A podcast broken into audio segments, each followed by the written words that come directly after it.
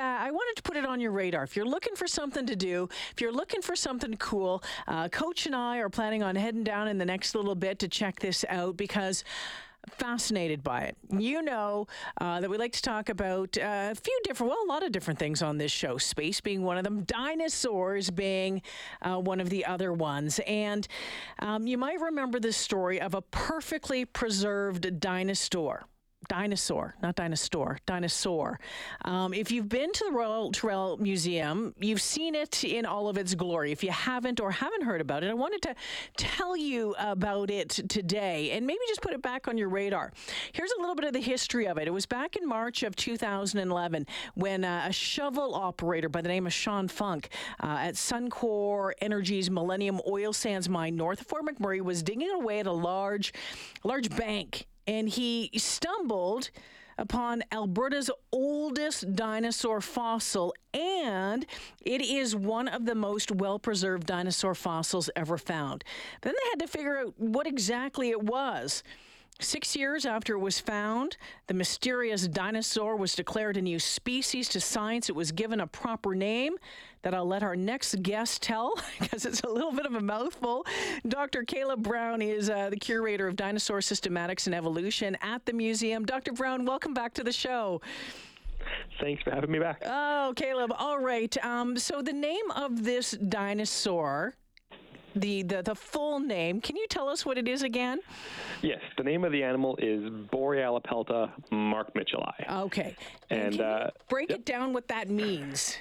Uh, so Borealopelta basically means northern shield. Okay. Um, and markmitchellii is uh, in honor of Mark Mitchell, who is the gentleman who spent about five and a half years um, very carefully removing the specimen from the rock and getting it ready for display. Five and a half years? That's unreal. When you talk about the painstaking work that went into getting it pulled out of that rock to getting it on display, that's unreal. That's patience.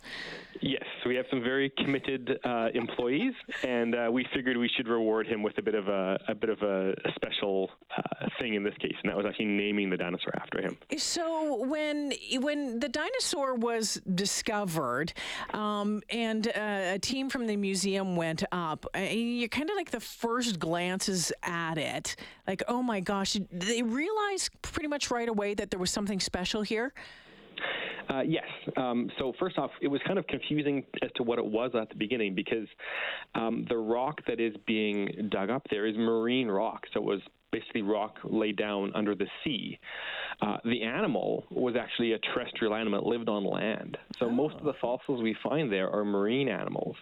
Um, but once our crew got on the ground, they figured out that yes, this was an armored dinosaur. Um, this wasn't some kind of marine creature.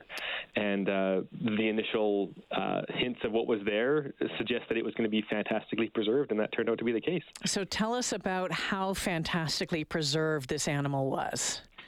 Yeah, well, normally when you have a dinosaur specimen, uh, it's just the skeleton. We just have the bones.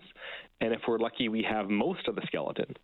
Uh, in this case, we don't just have the skeleton, we don't have the bones, we have all of the skin and all of the armor on the outside of the animal as well.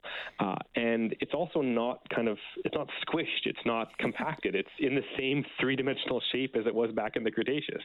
So I like to say this is kind of the closest you're going to see to, to actually seeing a dinosaur in the flesh.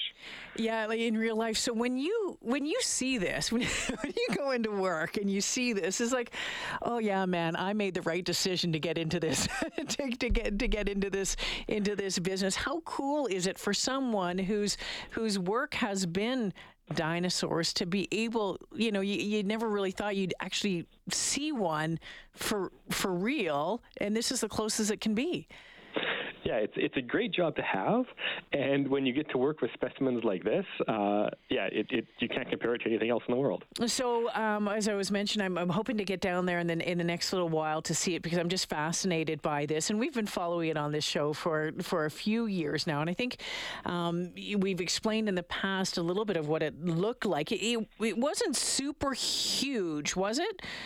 It was about the size of a pickup truck. Oh, okay. Um, yeah, but it's shorter. It's kind of very close close to the ground. And so you have to imagine an animal that has kind of four legs and a long tail, but the entire animal is covered in these kind of bony spikes that we call osteoderms. Um, and it's basically the dinosaur equivalent of a tank. You're speaking my language now. Okay, so when I take a look at pictures of it, it looks all very kind of greeny brown or greeny grayish, but that that wasn't what it was like in real life, was it?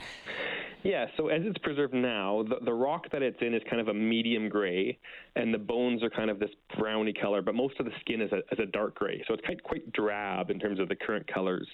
Um, but we were able to get some details about what its coloration was like back when it was alive in the Cretaceous.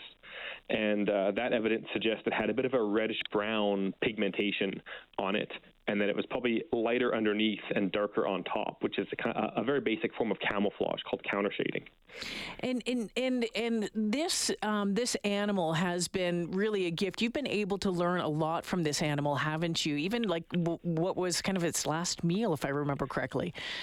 Yeah, uh, in addition to how well preserved the animal is, uh, there's also uh, stomach contents uh, preserved as well. So there's this kind of blob of stuff, about kind of soccer ball sized, in its abdomen.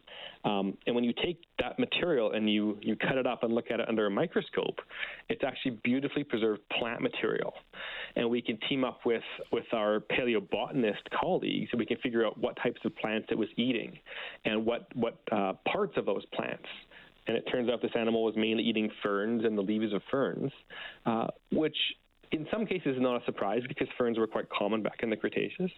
But there was lots of other things for it to eat, like cycads and conifers that it didn't seem to eat. So we can hmm. actually get a little bit of hint about what the diet of this animal was before it died.